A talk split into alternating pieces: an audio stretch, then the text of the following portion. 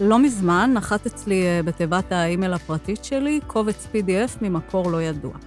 הקובץ אה, נראה שהוא נשלח בתפוצה רחבה, משום מה הוא לא הגיע אליי לספאם, אבל כשפתחתי אותו הוא היה נראה כמו אלון מידע כזה, על גבול החדשותי, הוא הכיל לא מעט עמודים מסוגננים, עם טקסטים, תמונות, גרפים, ציטוטים ממחקרים שונים. ואני רוצה להשמיע לכם אה, ציטוט אחד מתוך ה-PDF הזה. אגב, אני מניחה שהקובץ גם אה, הודפס על אה, נייר כרומו וחולק פיזית בכל מיני מקומות לטובת אלה שאין להם נגישות לדואר האלקטרוני ולאינטרנט. כן, יש עוד אנשים כאלה. אך הגרועים מכל הם אותם ישיבות תיכוניות חרדיות במראה חרדי ישיבתי מובהק, ובראשם השקפות קלוקלות ומסוכנות ממש, כמו אותם המשכילים בדורות האחרונים. ישיבת חכמי לב, אשר ראש הישיבה בית כף הוא שותף פעיל בהרס עולם התורה ובהחדרת הישיבות התיכוניות לציבור החרדי. הוא זה ששותף בעריכת מחקר מיוחד על פוטנציאל הביקוש ללימודים בישיבות תיכוניות חרדיות, בהחדרת האקדמיה ושליחת חרדים לאוניברסיטאות, בעידוד גיוס לצבא ובעוד מגוון יוזמות ופרויקטים שנועדו להרס הצביון של הציבור החרדי. האשמות קשות, תלוי בעיני המתבונן. אני נוטה להתרשם שאותו בית כף אליו מופנות ההאשמות החמורות, רואה בהם דווקא סיכום מצוין של מפעל החיים שלו, ולו בשל העובדה שהוא בעצמו פרסם את החוברת הזו בבלוג שלו, שנקרא "בתוך עמי", תחת הכותרת הלא מתנצלת, יעללך זר ולא פיך. אז הזמנתי אותו היום לפה, את בית כף, קודם כל כדי להסיר את מעטה החשאיות ולוודא שלא מדובר בסוכן סמוי שמטרתו, כאמור, הרס עולם התורה. אה, ושנית, כדי להבין על מה קמה הסערה, ובמה הוא זכה שמתנגדיו יסכמו את מגוון הפעולות יוצאות הדופן שלו עוד בחייו. חרדית מדוברת. אסתי שושן בפודקאסט על חרדיות ישראלית מתחדשת. בית כף, הרב בצלאל כהן, איש חינוך, יזם חברתי חרדי, שלום. שלום וברכה. אנחנו פה היום כדי uh, לברר מה הנוסחה לכניסה בטוחה לחוברות האזהרה האלה, uh, כדי להכיר אותך ואת מפעל החיים החינוכי שלך, ובכלל, כל הפעולות שלך ששילמת עבורם מחירים לא פשוטים. אני מנסה להבין למה דווקא אתה, בצלאל, מצליח להקים עליך מתנגדים כל כך חריפים, אבל נראה לי שבשביל זה צריך להבין את uh, בית הגידול שלך. המקום שבו גדלת, התחנכת וצמחת. בוא תספר לנו קצת עליך, בצלאל. האמת שאת השאלה שאת שואלת, אה, גם אני שואל את עצמי הרבה פעמים. אז באמת אני אתחיל מהבית. אה, הבית שגדלתי בו היה בית של אה, משפחה חרדית, אבל שלאורך כל השנים ידענו שזה בית יקי. ואני חושב שלמורשת הזו של תורה עם דרך ארץ, יחד עם מורשת של אכפתיות, של אחריות, של יושר והגינות, ואורתודוקסיה, והקפדה מלאה על שמירת תורה ומצוות. אני חושב שזה היה בית הגידול. אה, למעשה, ההורים שלי, אה, אבי היה אדם אה, שהוא פרנס את המשפחה בעבודה קשה, היה גם שכיר וגם עצמאי. ו... במה הוא עסק? הוא היה עשרות שנים, יותר מ-40 שנה מורה, לפני הצהריים, ואחר הצהריים בעל חנות למוצרי חשמל. וואו. ובערב אה, הולך לשיעור דף היומי. אז בעצם אה, את אבא ראינו מעט מאוד, בעיקר בשבתות. הייתי הרבה פעמים עולה להביא לו את הגמרא כשהוא חוזר מהחנות ללכת לשיעור. שלום. בכל פעם שיעלה בפודקאסט ביטוי מהעולם החרדי, יישמע הצליל החרדיפדיה תתעורר ותפרש אותו לאוזניים חילוניות. גמרא, התלמוד הבבלי, הספרות המרכזית שעליה נשענת פסיקת ההלכה היהודית. זו הסוגה הלימודית הנפוצה ביותר בישיבות ובכוללים החרדים. בז'רגון החרדי ידברו על גמרא ולא על תלמוד. נשים חרדיות מנועות מללמוד את הגמרא, ואילו גברים חרדים מקדישים את כל חייהם לפיצוח כוונת כותביה. החרדיפדיה ואמא הייתה עקרת בית כל השנים. בוא נאמר שזה בית הגידול שלך, אבל אחר כך אתה התחנכת אה, במוסד שאני חושבת אה, ספינת הדגל הישיבתית. רוצה לספר לנו קצת על המקום הזה שבו אה, כן. למדת? אז אה, בישיבה קטנה למדתי בירושלים, בישיבת כל תורה, שגם היא עם אלו השפעות יקיות. ישיבה קטנה. מוסד הלימודים הישיבתי לבנים, המקביל לבית ספר תיכון. התלמידים שוהים לרוב במסגרת פנימייתית ומקדישים את כל השעות, מהבוקר עד הערב, ללימודי קודש בלבד. אבל אחר כך הלכתי לישיבת פונוביץ'. ישיבת פונוביץ'. כתיב פוניבז', קרי פונוביץ'. הרווארד של עולם הישיבות. החל בסוף שנות ה-90 ובעיקר מאז פטירתו של רב שך, מתנהלים בישיבה קרבות שליטה וירושה קשים, שקרעו את הציבור הליטאי ופגמו ביוקרתה של הישיבה. אם אתם לא אליטה, אל תנסו להתקבל לפונוביץ'. זה באמת היה ככה, השנים האחרונות, אני חושב שעוד ראו את הרב שך אה, בישיבה. אה, אז באמת, כמו שאת אומרת, אה, פונוביץ' הייתה, ואולי עודנה ספינת הדגל של עולם הישיבות הליטאי. מעבר לישיבה, אני חושב שאותה תקופה, זו הייתה תקופה שאני קורא לה תקופת האידיאולוגיות הגדולות בציבור החרדי. איזה אותם... שנים אנחנו מדברים? אני נכנסתי לישיבה באלול נ"א, אלול תשנ"א, ספטמבר 91 נאמר, והייתי חמש שנים בישיבה, שבמהלכם גם הייתי חצי שנה שותף להקמה של ישיבה חדשה נוספת בדרום, ישיבת קהילות יעקב ביישוב חזון יחזקאל. כמו שאמרתי, אלו היו שנים של האידיאולוגיות הגדולות. היה את הרב שך שהנהיג את הציבור הליטאי, והיה את האדמו"ר אה, מלובביץ', זיכרונו לברכה, עם חסידות חב"ד. והיה אז אה, מתח גדול בכלל מול אגודת ישראל של החסידים. והיה את הרב עובדיה יוסף, ואז... ש"ס שקמה בעצם באותה תקופה. לא, לא הרבה לפני, כן, ש"ס עוד הייתה צעירה, ובאותם שנים באמת היה את כל השאלות הגדולות, אה, ממשלת אה, רבין השנייה, ועם כל... שהחרדים הלכו עם השמאל בעצם, או שש"ס, ש"ס, ש"ס, ש"ס הלכה עם השמאל, ואז קרע. זה היה מין משהו שקרה נכון. את הציבור החרדי. כן, אז באמת אה, עסקנו הרבה בכל ה... הוויכוחים, המחלוקות הפנים-חרדיות, בין, באמת בין הרב שך לרב עובדיה, בין הרב שך לאדמו"ר מלובביץ', הרבה, וזה היה מקום של תסיסה רעיונית מאוד מאוד אה, גדולה. ואיזה רעיונות בעצם צומחים שם? שהם רעיונות חדשים לאותה תקופה? אמ, תראי, זה באמת אה, מעניין לנתח בפרספקטיבה של 20 אה, שנה ומעלה, יותר מאוחר, מה ייחד את התקופה ההיא. אני חושב שכמו שציינת, שזה היה שנות עיצוב של אה, ש"ס, זה היה במידה רבה אמ, שנות עיצוב של כל היהדות החרדית. אנחנו צריכים לזכור שמבחינה מספרית, אז בכלל, הציבור החרדי הוא באמת מכפיל את עצמו 15 שנים. אלו השנים, בשנות ה-90, זה השנים הראשונות שהציבור החרדי אה, מתחיל להיות אה, שחקן משמעותי לא רק בעיני עצמו. זה גם התממסדות, יש את התקשורת החרדית שמתממסדת ומתגוונת ונפתחת, והפוליטיקה החרדית הופכת כן, להיות הרבה יותר משפיעה. זה נכון מאוד, אז אני רק אתן אה, דוגמה באמת למשהו שקרה קצת לפני שנכנסתי לישיבה, מה שמכונה ב... התקשורת הישראלית, התרגיל המסריח. אה, בעצם הפרישה זה הפלה של אה, ממשלת אה, שמיר, ואחר כך, והניסיון של שמעון פרס להקים ממשלה, והכישלון. אז באמת זה היה, אני זוכר, בוא נגיד האירוע המכונן מהבחינה הזאת, היה כינוס ביד אליהו בתל אביב של דגל התורה. מיד ימים ספורים אחרי נפילת הממשלה.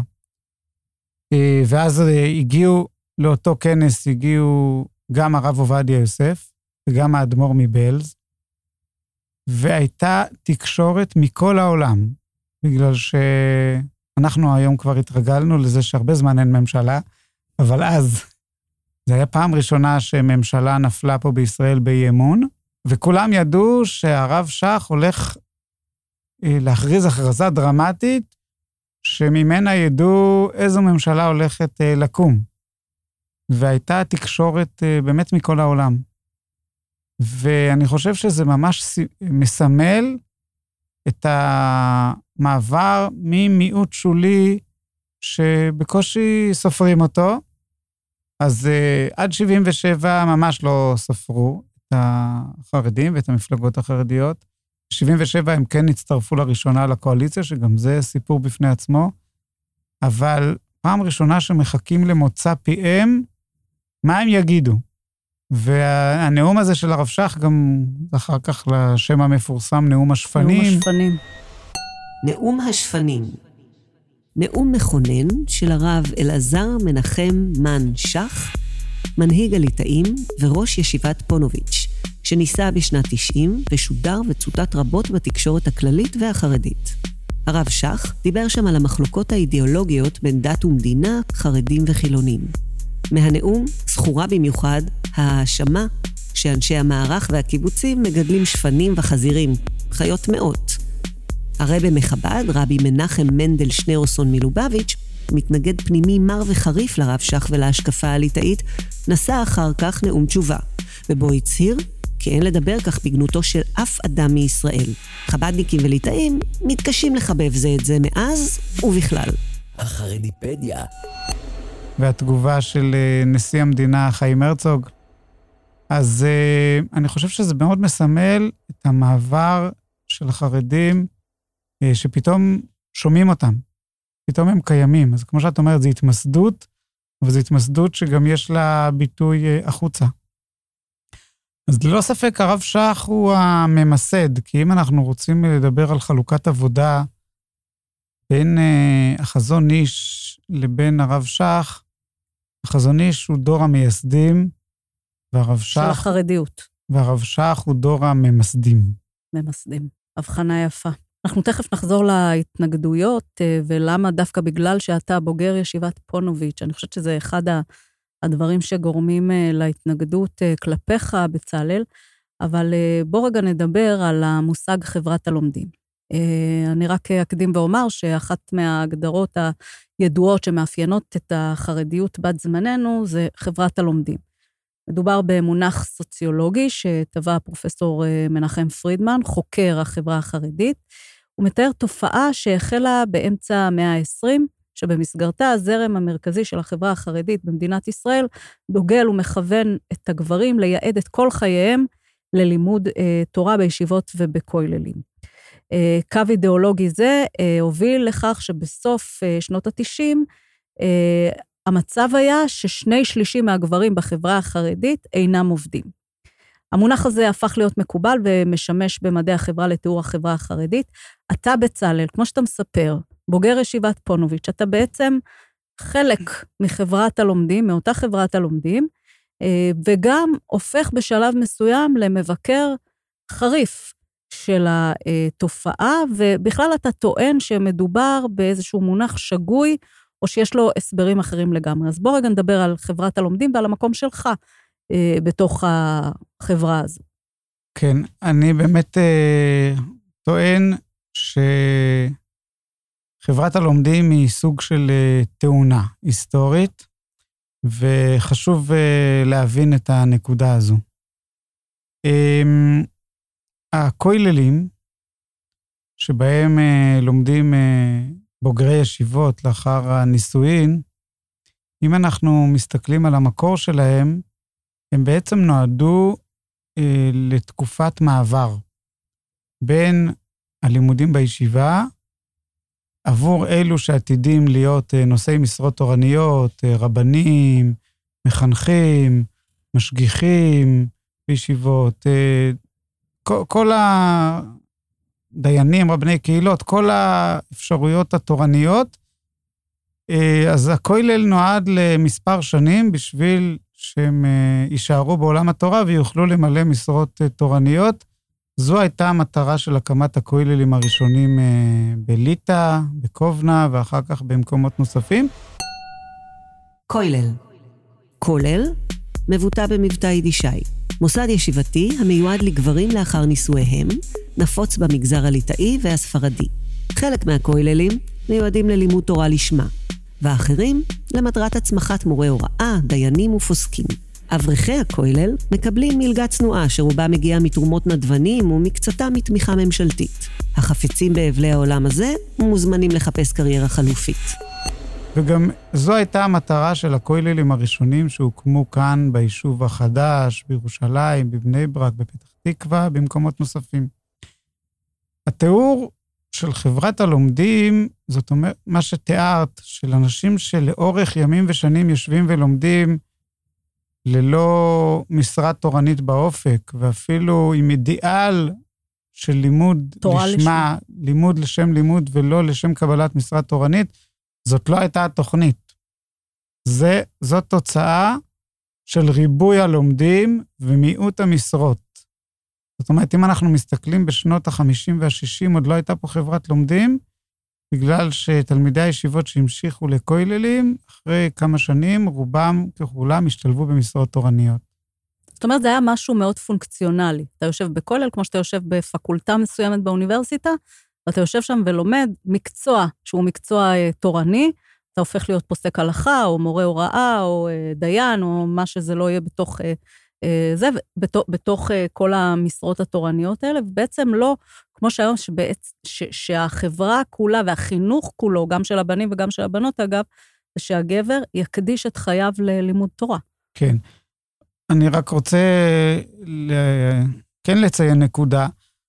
החשיבות של לימוד תורה לשם לימוד, ושל לימוד כדרך חיים לכל החיים, היא לא דבר חדש. זאת אומרת, את הנקודה הזו יש לנו לאורך כל ההיסטוריה, שאצל האדם היהודי, אה, לימוד תורה הוא הדבר החשוב ביותר, וכל זמן פנוי מוקדש ללימוד תורה. גם סבא שלי, שהיה תלמיד חכם והיה אדם עובד, כל רגע פנוי היה לומד תורה, ודאי בימות החול, ובעיקר אה, בשבת.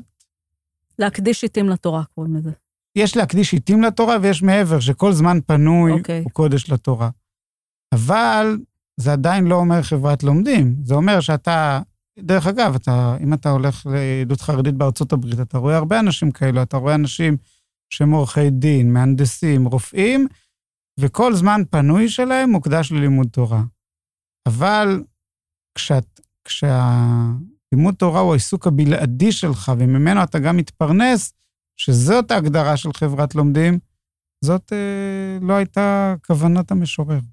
בעצם זה יוצר המון המון אה, אתגרים, אה, הייתי אומרת אפילו קשיים, אה, סוציולוגיים, חברתיים, זוגיים, כלכליים, שהציבור החרדי רק מתחיל להתמודד איתם בשנים האחרונות, אחרי המסה הגדולה בעצם של תלמידי הישיבות שסיימו בעצם את לימודם. אתה, אתה יכול לספר לנו קצת מה בעצם ההשלכות של חברת הלומדים היום בתוך המגזר פנימה? כן. באמת, אה, כמו שאת אומרת, הבעיה הגדולה בדברים האלו, כמו של הרבה מהלכים שהם קשורים למדיניות, שכשאתה נוקט מהלך עכשיו, אתה רואה את הפירות שלו רק 20 אה, שנה או 30 שנה מאוחר יותר. אה, ואז כבר הרבה פעמים כבר מאוחר או קשה מאוד כבר ליצור את השינוי. כי כמו שאמרתי, מה שקרה ש... כשנפתחו הכוללים, אה, האברכים הראשונים היו בהם, בוא נגיד, אה, סדר גודל של חמש, שש שנים. אחר כך הזמן התארך, התארך, התארך. עד שהוא... עכשיו אנחנו כבר נמצאים במצב שנורמלי אה, לחלוטין כביכול, להיות עשרות שנים אברך כולל. יש היום כמה, אתה חושב, מתוך כל ה... בנתונים... האברכים יושבים עד סוף חייהם בכולל?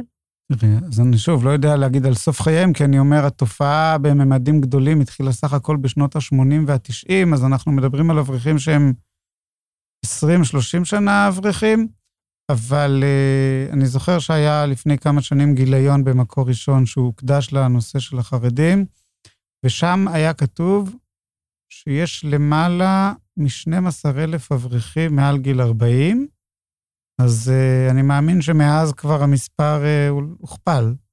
אז אנחנו מדברים כבר על עשרות אלפים. צריך להבין שלהיות אברך מעל גיל 40 זה דבר מאוד מאוד קשה ולא, כמו שאמרתי, לא נורמלי.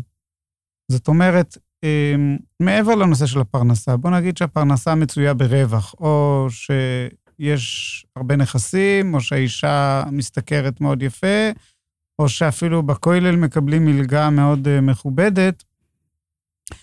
אמ, להיות אברך מעל גיל 40 זה אומר שאתה כבר 20 שנה, יום-יום הולך אה, בבוקר ולומד תורה וחוזר בערב, ובשביל זה צריך למצוא הרבה הרבה טעם בלימוד, ובלי ללמד לאחרים, בלי להיות רב, בלי למסור שיעורים, בלי, אה, כן, הרבצת תורה, וזה מאוד מאוד קשה.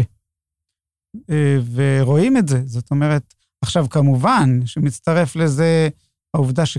זה כן מדובר גם בקושי כלכלי, ובדרך כלל בגיל הזה גם כבר מגיע השלב של נישואי הבנים והבנות, ואז צריך להגיע גם לסכומים מאוד מאוד גדולים של נדוניה. אז פה כמובן הריצה כל הזמן אחר הכסף, והדאגה לכסף, ולעוד אלף ואחד אה, דאגות. אה, זה כמובן אה, מגדיל את הנושא שבעתיים, אבל אני אומר, אפילו אם נתעלם מהנושא הכלכלי, למצוא סיפוק בלימוד תורה לשמה במשך עשרות שנים, זה יחידי סגולה. זה מעניין מה שאתה אומר, כי אתה מציג פה באמת את הקושי ואת ההקרבה העצומה אה, שאברך כולל ממוצע צריך אה, לעשות, אפילו, אתה יודע, לא מעל גיל 40, גם בתוך גילאי ה-20 וה-30 שלו, אה, ומבחוץ, התפיסה של אברכי הכולל והתפיסה הזו של מפעל הכוללים בישיבות הוא של בטלנים, לכו לעבוד. וזה תמיד המקום הזה שכל כך כואב לי, כי אנחנו, אני ואתה יודעים כמה האנשים האלה מקריבים וכמה זה קשה להיות במקום הזה. אה, ומצד שני, הבוז שהם זוכים לזה, ואולי בעקבות ההסתמכות על קצבאות כלשהן מהמדינה, אה, כמה זה לא בהלימה למאמצים הכבירים שהם עושים בשביל להיות במקום הזה. כן, אה, זאת נקודה מאוד מאוד חשובה, בגלל שבאמת כל דבר שאנחנו רוצים לשנות אותו, אנחנו דבר ראשון צריכים להבין איך הוא בעיני האדם שעושה אותו, ולהיזהר ממונחים שהם, כמו שאת אומרת, הם הפוכים לחלוטין. אני חושב שבאמת את צודקת שהמונח בטלה הוא המונח הכי הפוך שיכול להיות אה, לאברך כולל, כי בעצם הדבר שהוא עושה כל הזמן זה בדיוק ההפך, זה לנצל את הזמן, הרי בטלה זה בזבוז של הזמן, והדבר שהאברך עושה והכי חשוב לו זה לנצל את הזמן באופן המיטבי והמרבי, כשזה מעניין, כי הדבר הכי גרוע בעיני אברך כולל או תלמיד ישיבה זה ביטול תורה. זאת אומרת, יש כאלה שאת אומרת בחוץ, יכנה אותו בטלן, אבל בעיניו הדבר הכי חמור זה, זה ביטול. זה, הבטל, זה הבטלה. זאת הבטלה. ביטול. ביטול תורה. כינוי חריף המבטא הימנעות מלימוד התורה, או נטילת הפסקה בלתי מוצדקת. מהאברכים ובני הישיבות מצופה להקדיש את כל זמנם לעמל התורה ולימודה. לא כולם מצליחים, אבל רבים משתדלים. עכשיו, כן חשוב להבין שבאמת הערך של לימוד התורה, החשיבות של הדבר הזה, והדבר, הסיבה האחרונה שהוא עושה את זה, זה בגלל בטלנות. אפשר, שוב, אפשר לבקר את הנושא הזה, ואפשר לדון, ובעיניי חשוב מאוד לדון מתוך הטקסטים ומתוך ההיסטוריה, האם אלה המהלכים הנכונים וכדומה, אבל להיזהר, כמו שאת אומרת, מכינויים הכי לא נכונים. דרך אגב, אני חושב שאותו מונח גם כלפי תלמידי ישיבות, כשמדברים על, אה, שנקרא סוגיית השוויון בנטל, הגיוס של אה, חרדים, האמת היא שבשנים האחרונות פחות שמעתי את המונח, אבל אני זוכר שהרבה שנים דיברו על בחורי הישיבות פרזיטים. עכשיו שוב, פרזיטיות זה חוסר אחריות וחוסר אכפתיות, ו... וזה הדבר האחרון שאפשר להגיד על תלמידי הישיבות. כי תלמידי הישיבות, להפך, הם, הם נמצאים בישיבה מתוך אחריות ואכפתיות, כי הם מאמינים ובטוחים שהם עושים את הדבר הנכון והחשוב ביותר, לא רק עבור עצמם, אלא עבור עם ישראל כולו. אז שוב, אפשר להתווכח ולדון האם הם עושים, האם זה נכון, ומי אמר, והאם צריך הסכמה, וכדומה, הרבה שאלות אה, חשובות. אבל הכינוי האחרון שאפשר לכנות אותם זה פרזיטים. אני מסכימה איתך, ויכול להיות שכמו הסיפור, אנחנו הרי מדברים על חברת הלומדים, כי, כי ערך לימוד התורה באיסור הביטול שלה הוא ערך בפני עצמו של אה, לשבת וללמוד את ה, תורה ולהעביר אותה הלאה אה, אה, כמסירתה אה, מסיני, אבל יכול להיות שבעצם היום, כפי שהחברה החרדית אה, נבנתה והתפתחה, בעצם חברת הלומדים היא סוג של חממה לגברי אה, המגזר מפני כל מיני אה, פיתויים והשפעות אה, חיצוניות. טוב, אז מקודם דיברנו על תורה לשמה, אז מה שאת מתארת זה בעצם תורה שלא לשמה. ואת צודקת שבאמת אה, היו הצדקות כאלו ואחרות אה, כלפי הישיבות במונחים של אה, תיבת נוח והצלה, אה, אבל צריך להבין שזאת בדיוק הסכנה הגדולה ביותר. תראי, אה, קראנו קודם, אה, דיברנו על ההאשמות כלפיי, שאני מסכן את העולם החרדי, מסכן את עולם התורה, אמ, אבל בעיניי אה, זאת בדיוק הנקודה, שהדבר שמוביל אותי זה להציל את עולם התורה. להציל את, את לא את חברת הלומדים, את לומדי התורה. כי אה, הגמרא אומרת, למשל, אה, העוני מעביר את האדם על דעתו ועל דעת קונו. אה, הקדוש ברוך הוא יושב ובוכה על מי שאי אפשר לו לעסוק בתורה ועוסק. זאת אומרת, פה צריכים להבין שבעצם אנחנו כורתים את הענף שעליו אנחנו יושבים. אה, למשל, לפני כמה שנים השתתפתי בפאנל יחד עם אחד הדוברים החרדים אה, שכותב ביתד נאמן. יתד נאמן, עיתון יומי חרדי, הביטאון המפלגתי הרשמי של דגל התורה, סיעה המייצגת את הפלג הליטאי חרדי בישראל. ליתד נאמן קו אידיאולוגי ישיבתי ושמרני, המבטא את השקפות חברת הלומדים. למרות שהוא לוחמני מאוד בגישתו, אל תצפו למצוא בו ביקורת על התנהלות המפלגה. ואני דיברתי על הצורך אה, בהחזקת, אה, שיהיו לצד אה, יששכר שלומד תורה, שיהיה את זבולון שמחזיק תורה. יששכר וזבולון. הסכם לא כתוב בין יששכר, המייצג את עמלי התורה, המקדישים לכך את חייהם, לבין זבולון, המייצג את העובדים, בעלי היכולת הכלכלית. בהסכם הזה, זבולון תומך כלכלית ביששכר ומקבל חלק משכרו הרוחני. המקור לכך הוא בברכת יעקב אבינו לבניו, ובחלוקה הזו שאותה טבע. ואת הכרת הטוב שצריך כלפי מדינת ישראל, שמחזיקה רבבות אה, לומדים. אז הוא אמר, אה, מה פתאום, אנחנו לא חייבים שום הכרת הטוב, בזכותנו יש לכם את הגשמיות, אבל אנחנו נסתדר גם בלעדיכם. אז אמרתי, טוב, מעניין, אני מכיר גמרא הפוכה. הגמרא אומרת שתלמידי חכמים נמשלים לאשכולות של גפן, ועמי הארץ משולים לגפן, לעץ עצמו, לעלים. הגמרא אומרת שהיו מבקשים, תתפללו על העלים, כי בלי העלים לא יהיו אשכולות. אמרתי, הגמרא אומרת שלא יהיו אשכולות בלי עלים, ואתה אומר שיהיו אשכולות בלי עלים. זאת אומרת, זה גם מה שאמרתי קודם, בעיניי, כל הדו-שיח צריך להיות דו-שיח מיני ובי, מה שנקרא. זאת אומרת, מתוך התורה עצמה, להתווכח על הסוגיות האלו בעצמם, ואני חושב שהדברים הם אה, מאוד אה, ברורים.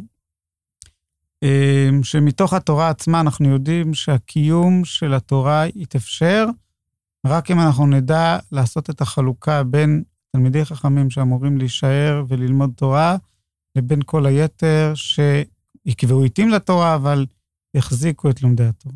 אפשר לומר שהדעות האלה, אני בטוחה שהן עולות על המון שולחנות שבת בצורה כזאת או אחרת, ובכל מיני שיחות סלון אה, פנים-חרדיות.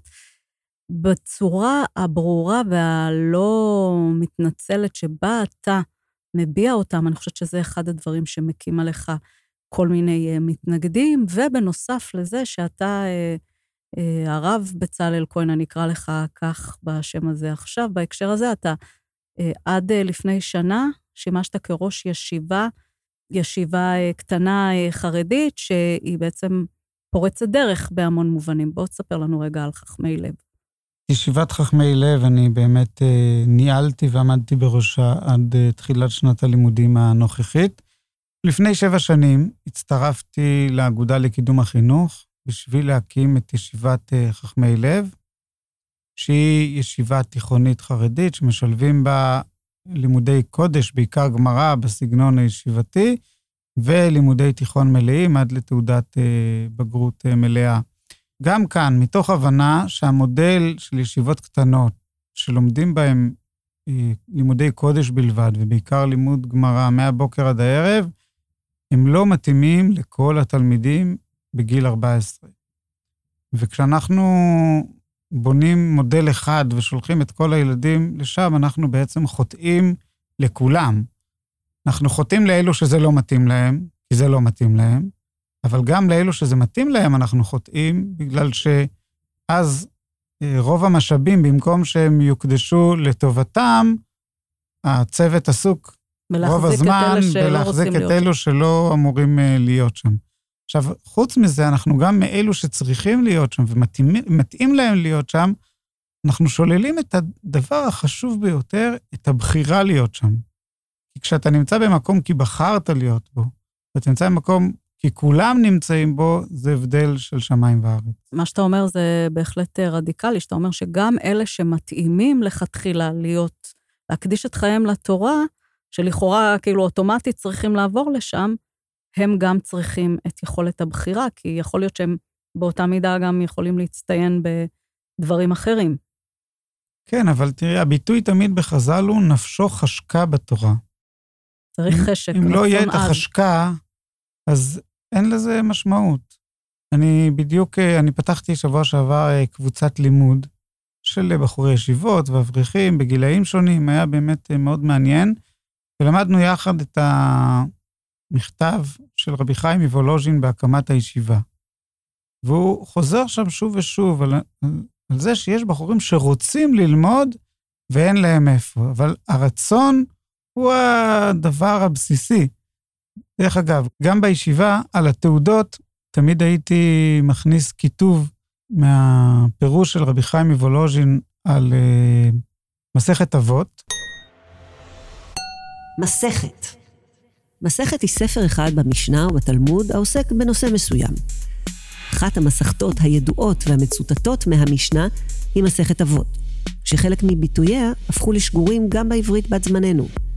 אחד הציטוטים הבלתי צפויים באבות הוא, אהוב את המלאכה ושנא את הרבנות. הוא כותב שם דבר כזה, התורה נקנית בשמחה. כי מה שילמד האדם בשעה אחת בשמחה, לא ילמד בכמה שעות בעצבות. אז הייתי אומר, מרבי חיים מוולוז'ין, אז אני יודע שתלמיד שבא אליי והוא שמח בזה שהוא לומד פה חצי יום גמרא וחצי יום לימודי תיכון, הוא בעצם ילמד יותר מאשר אם הוא ילמד בישיבה קטנה בעצבות כל היום תורה. כן. אמ, יש לי איזה חשש. נניח שהחזון שלך יתגשם, ובאמת חברת הלומדים היא, היא תחזור למימדים הטבעיים שלה, שמי שלומד באמת יושב ולומד, אה, ומי שלא, יש לו בעצם אופציות אחרות והוא עדיין יכול להישאר בתוך אה, גבולות האורתודוקסיה ואפילו החרדיות. מה קורה אז עם נשים? זאת אומרת, היום נשים הפכו להיות המנוע הכלכלי של מפעל הלומדים החרדי. הן בעצם, בעצם עובדות בחוץ ומביאות את הפרנסה במקומות שהבעל מסתפק במלגה זעומה. החשש שלי שבעצם תהיה פה איזושהי נסיגה במעמד הלא כל כך מי יודע מה שהשיגו נשים חרדיות, למקום שבאמת הן אפילו אולי לא תצטרכנה ללכת לעבוד. טוב, זאת אה, שאלה מאוד אה, מעניינת. דבר ראשון, אני חושב שבעולמנו אמ, אין חשש שעבודת הנשים תתייתר. אה, חוץ מזה, ממה שהזכרתי, שדווקא אצל אמי וסבתי עליהם השלום, אז היה להם חשוב מאוד להיות עקרות בית ו... אז זה שנים אחרות, זה נכון. עולם אחר. בעולם היום אמ, באורח החיים המקובל בעולם כולו, או בעולם המערבי, בוודאי, ובכלל זה בעולם החרדי, ובוודאי עם ריבוי הילודה בעולם החרדי, שני מפרנסים זה לא לוקסוס. לכן, אני לא חושב שיש חשש שמקומן של הנשים אה, ייפגע. אבל אני כן חושב שבכלל סוגיית מעמד האישה החרדית היא סוגיה אה, רצינית, שגם היא ראויה לדיון אה, בפני עצמה. אז את צודקת, שדווקא מהבחינה הזו חברת הלומדים הייתה קטליזטור לא רע להעצמת נשים חרדיות שהגיעו באמת, אם, אם התחילו קודם כמורות, אחר כך הגיעו לשלל תחומי עיסוק, ובאמת אה, הגיעו להישגים אה, מרשימים אה, מאוד. אבל אנחנו יודעים שבמשך כל אותן שנים, שני תחומים היו מחוץ לתחום של אישה חרדית, התורה והפוליטיקה. מי כמוך יודעת את הדבר הזה. אז את באמת היית מאותן שהשמיעו קול על של נשים חרדיות בפוליטיקה, אבל יש גם אה, לא מעט אה, קולות היום של נשים חרדיות בתורה. ושתי הקולות האלו הם קולות שמאתגרים את החברה החרדית, אבל אני לא חושב שהנושא הזה הוא תלוי בהמשך של חברת הלומדים בצורה כזו או אחרת. זאת אומרת, זה נושא שהוא... אה, זה מעניין, אגב, שדווקא העצמת הנשים החרדיות, מה שנקרא בביטוי השגור, מתוך שלא לשמה, בא לשמה, אה, זאת אומרת, לא היה מטרה להעצים נשים, אלא להעצים את עולם התורה, אבל מה שיצא זה קצת אה, הסוסים ברחו מתוך אה, האורווה, זה בעצם נשים שעובדות ומפרנסות, ואולי גם חשופות לעולם ברמות שאימהותיהן לא ידעום.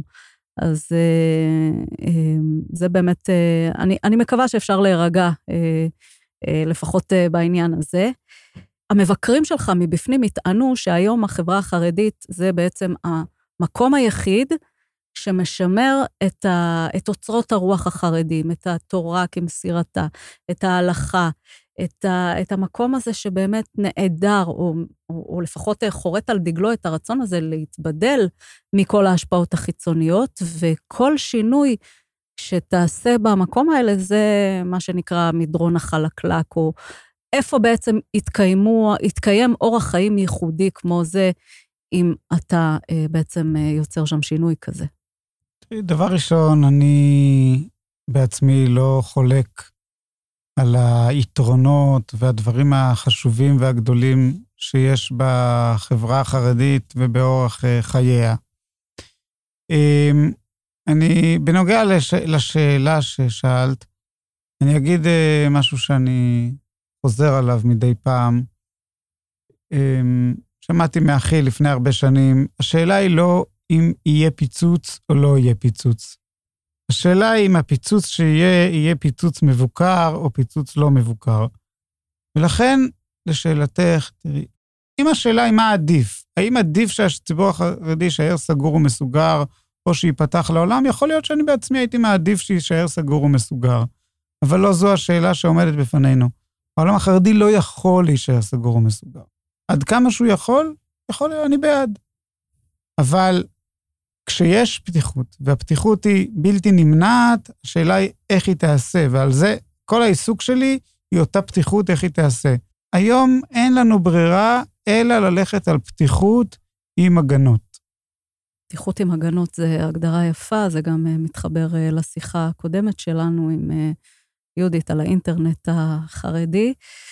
אז בשלב מסוים אתה מבין שעשייה זה דבר חשוב, שאתה צריך לעשות משהו, שאי אפשר אה, לחכות ששינוי יקרה, ומעניין אותי להבין מה הטריגר שמפעיל אותך, אם היה דבר כזה שאומר לך, אתה הרב בצלאל כהן שיושב בכולל כנראה, אה, מה גורם לך פתאום לעשות את השינוי הזה, גם באורח החיים שלך, וגם בצורך אה, להשפיע הלאה את, ה, את הדברים האלה. האמת היא שלדברים שונים היו טריגרים שונים, אבל אפשר לומר שהטריגר בה"א הידיעה היה התוכנית הכלכלית של בנימין נתניהו כשר אוצר ב-2003. זאת הייתה תוכנית, אה, החרדים אז היו פעם ראשונה אחרי הרבה שנים מחוץ לקואליציה, והתוכנית הכלכלית כללה קיצוץ חד בקצבאות הביטוח הלאומי ותקציבי הישיבות. הוא היה אז אויב החברה החרדית, סתם כדי אה, למסגר את, ה, את הפריט ההיסטורי הזה. נכון. ברחובות החרדיים הכותרת הייתה גזרות תשס"ג. גזרות. מהלכים של גורמים עוינים שביקשו למגר את האמונה היהודית ושמירת המצוות, כמו פרעה, אנטיוכוס והכנסייה הקתולית. בנרטיב החרדי, המילה גזרה מתארת מהלכים המבקשים לאיים על אורח החיים החרדי האותנטי. דוגמאות לשימוש עכשווי במילה הן גזרות הגיוס וגזרות תשס"ג. ובאמת הייתה סוג של טראומה בחברה החרדית, איך ממשיכים מכאן. וגם עבורי זאת הייתה סוג של טראומה, אבל אמרתי, צריך לתעל אותה לא לכעס על ממשלת ישראל או על שר האוצר או על כל uh, דבר אחר, אלא לשאול את עצמנו מה אנחנו צריכים ויכולים uh, לעשות. ואז פרסמתי לראשונה מאמר בעיתונות החרדית, שהיה תחת הכותרת זעקת האברכים, שבאמת שאל את השאלה הזו וגם העלה אי אלו נקודות אבל זה שלב שכבר יש לך שאלות על הדרך הזאת? זאת אומרת, זה, זה כבר משהו מבעבע בך שרוצה לצאת החוצה? תראי, לשאול שאלות, אני למדתי, הייתי תלמיד טוב בישיבה, ובישיבה מלמדים לשאול שאלות. רק אולי אה, בישיבה מלמדים לשאול שאלות על משהו אחד, ואתה מתרגם את זה למשהו אחר, אבל אני חייב, כמו שאמרת מקודם, שעל הרבה דברים מדברים בשולחנות שבת, אז גם בחורי הישיבות מדברים על הרבה הרבה דברים ושואלים הרבה הרבה שאלות. אז שאלתי, תמיד שאלתי שאלות. אבל זה כן, זה נכון שבשנים האחרונות שלי בכולל כבר שאלתי הרבה שאלות על דברים שונים, אבל עדיין אה, לא קמתי ועשיתי מעשה. מה ש... לשאלתך, מה גרם לי להרגיש חייבים לעשות מעשה, זה היה אותה תוכנית אה, של 2003, וגם אז, בשלב הראשון, לא חשבתי שאני עצמי אעשה מעשה, אלא הלכתי עם חברים ושותפים לדרך, הלכתי איתם, ככה עשינו סבב אצל רבנים ואנשי ציבור חרדים. אנחנו באנו עם שאלות וחשבנו שנצא מהם עם תשובות. והדבר המדהים היה שבית אחרי בית אתה שומע, אתם צודקים, אבל אנחנו לא יכולים לעשות, תעשו. מדובר על אברכים בגיל 28, שבאים לרבנים מבוגרים, בעלי ניסיון, לחברי כנסת, לראשי ערים, והם אומרים, אנחנו ידינו כבולות, אבל צריך לעשות מעשה, אתם, האברכים הצעירים, תעשו משהו. וואו. זה בעצם אה, אה, מנגנון שאני מכירה אותו, הידינו כבולות הזה, זאת אומרת, זה אחד כובל את השני. והראשון שבעצם אה, מוריד את הכבלים האלה הוא הראשון שתמיד ישלם את המחיר, אז לכן זה נשאר במין מעגל אינסופי כזה, שאז אולי רק מישהו מבחוץ, אולי בגלל זה הם פנו אליכם, הם ראו איזושהי תקווה אה, גדולה אצלכם. אה, אבל אני, אני מניחה שהביקורת, הביקורת שאתה משמיע והדברים שאתה אומר נשמעים מאוד הגיוניים להרבה אנשים מבחוץ. כמו שאמרנו, הם עולים בהמון המון צורות, בכל מיני דיונים, בפורומים סגורים, בשולחנות שבת, בשיחות מקווה או בית כנסת, אה, אני מניחה שזה קיים כל הזמן. אבל בשלב מסוים אתה, בצלאל, אה, מעבר לעשייה שעשית בעולם החינוכי, אני לא יודעת, אולי זה היה תוך כדי, אה, תעזור לי להבחין, אתה מבין שגם צריך, שיש פה מלחמה על התודעה. ואתה מתחיל לדבר, אתה מתחיל להתראיין, אתה מתחיל לכתוב, יש לך בלוג, אתה מתחיל לתת רעיונות לתקשורת, שבעצם שם אתה מביא את ה, אה, גם את הביקורת שלך וגם את ההצעות שלך אה, לתיקון, וזה, אני חושבת, היה השלב שבו ההתנגדות אליך ולמה שאתה מייצג מתפרצת החוצה. טוב, זו באמת אה, נקודה מאוד מעניינת. כשהתחלתי את הדרך לפני 16 שנים, גם התחלתי עם כתיבה. כמו שאמרתי, כתבתי קודם מאמר בעיתונות החרדית, אחר כך בעקבותיו באו עוד מאמרים, ואז גם פרסמתי חוברת אה, במכון פלורסימר למחקרי מדיניות שנקראת מצוקה ותעסוקה בחברה החרדית. זאת אומרת, כשיצאתי לדרך כתלמיד ישיבה, הדבר היחיד שידעתי לעשות היה לכתוב ולדבר, ומאוד האמנתי בכתיבה ודיבור. מה שקרה אחר כך היה שהייתה לי את הזכות גם לעשות, עבדתי בג'וינט, הייתי בהקמה של קרן קמח, בהקמה של עידוד טורונטו, ובאותם שנים אמרתי, טוב, אולי אפשר לעשות בלי לדבר. והראיה שכשהתחלתי לדבר, תקפו אותי כבר בהתחלה, כבר לפני 16 שנה נאבקו בי. וכשהמשכתי לעשות בלי לדבר, הצלחתי לעשות uh, לא מעט. ואז חשבתי, אולי עדיף לעשות בלי לדבר. אבל אחר כך הבנתי שאלו שנאבקים בי צודקים. לא לחינם הם נאבקים יותר במי שמדבר מאשר במי שעושה, בסופו של דבר מי שמדבר משפיע יותר. בגלל שאת אומרת שהדברים שאני אומר נשמעים הגיוניים בחוץ, הם נשמעים גם הגיוניים בפנים. אני אתן לך דוגמא. הרציתי במכללת עזריאלי, ודיברתי על השינויים ועל סטודנטים חרדים, ועל השינוי בדור הצעיר החרדי. אז הם שאלו אותי, תגיד, באמת כל כך הרבה צעירים רוצים ללכת ללימודים אקדמיים, רוצים להשתלב בעבודה, רוצים... אה, אמרתי להם, אני לא יודע מה הם רוצים. אבל אני יודע מה הם לא רוצים. הם לא רוצים להמשיך בדרך של האין מוצא שהם רואים את ההורים שלהם. אז מה שאני בא להגיד, תמיד אומרים, יש מישהו שהוא ימין, יש מישהו שהוא שמאל, אבל יש הרבה אנשים שהם עדיין בסימן שאלה. והאתגר של הכתיבה והדיבור זה לעזור בהמשגה לאנשים שנמצאים בסימן שאלה. מי שבטוח שחברת הלומדים היא הדבר הנכון, אני לא אשכנע אותו. מי שבטוח שזה הדבר הלא נכון, הוא לא צריך אותי. אבל יש כל כך הרבה בתווך שהם לא יודעים, הם, יש להם סימני שאלה. וכאן החשיבות שלי בדיבור ובכתיבה זה לנסח להם, להגיד להם, הנה, תראו, יש מקור תורני כזה, ומקור תורני הזה, ותקדים היסטורי כזה, ותקדים היסטורי אחר. וכאן אני ראיתי דבר מדהים, שדברים שכתבתי לפני 16 שנים, שהתראיינתי לפני הרבה שנים, פתאום אני מקבל פידבקים אחרי עשור. פתאום מישהו אומר, אתה יודע, קראתי עכשיו את מה שהתראיינת לפני עשור, וזה מאוד עזר לי. אז לכן אני רואה שליחות מאוד גדולה, גם לעשות וגם אה, לדבר. אני חושבת שזה בהחלט אקורד סיום טוב למה שאתה בעצם משקף ועושה בפעולות שלך ובכתיבה שלך. שאלה אנקדוטלית uh, לסיום, מעניין אותי למה לא כתבו את השם המפורש שלך בחוברת ההיא, uh, ולמה פרסמת את זה בבלוג, ובעצם חשפת את עצמך, זה כן, זה אני, ואני אפילו גאה בזה. אני לא מכיר את כל התרגילים של הלוחמים, אבל uh, יש להם כל מיני דרכים uh, כביכול להקטין אנשים. במקום הרב, לכתוב מר, כמו שאת אומרת, לשים גרשיים ומרכאות בכל מיני מקומות. אז אני חושב שאי אזכור השם זה גם כביכול אין להזכיר את שמו.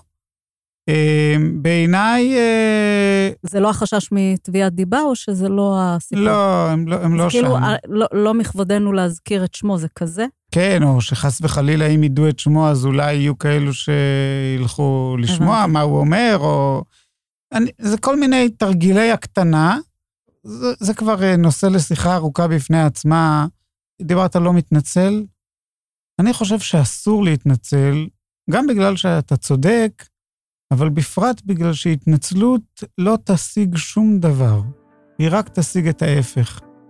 ולכן מבחינתי, כן, הפרסום של הדברים האלה, הרי אם החוברות האלה נועדו להרתיע אותי, אז המטרה שלי להגיד, לא תרתיעו אותי. טוב, הרב בצלאל כהן, בית כף, אה, זה היה מרתק לשמוע אותך. תודה רבה ובהצלחה בכל מה שאתה עושה ומדבר. תודה רבה. עד כאן חרדית מדוברת. אסתי שושן בפודקאסט על חרדיות ישראלית מתחדשת. עורכת מירנה קציר. תחקיר יהב ארז. מפיק עמרי קפלן. תודה מיוחדת לברית יעקבי. הופק באולפני פודקסטיקו.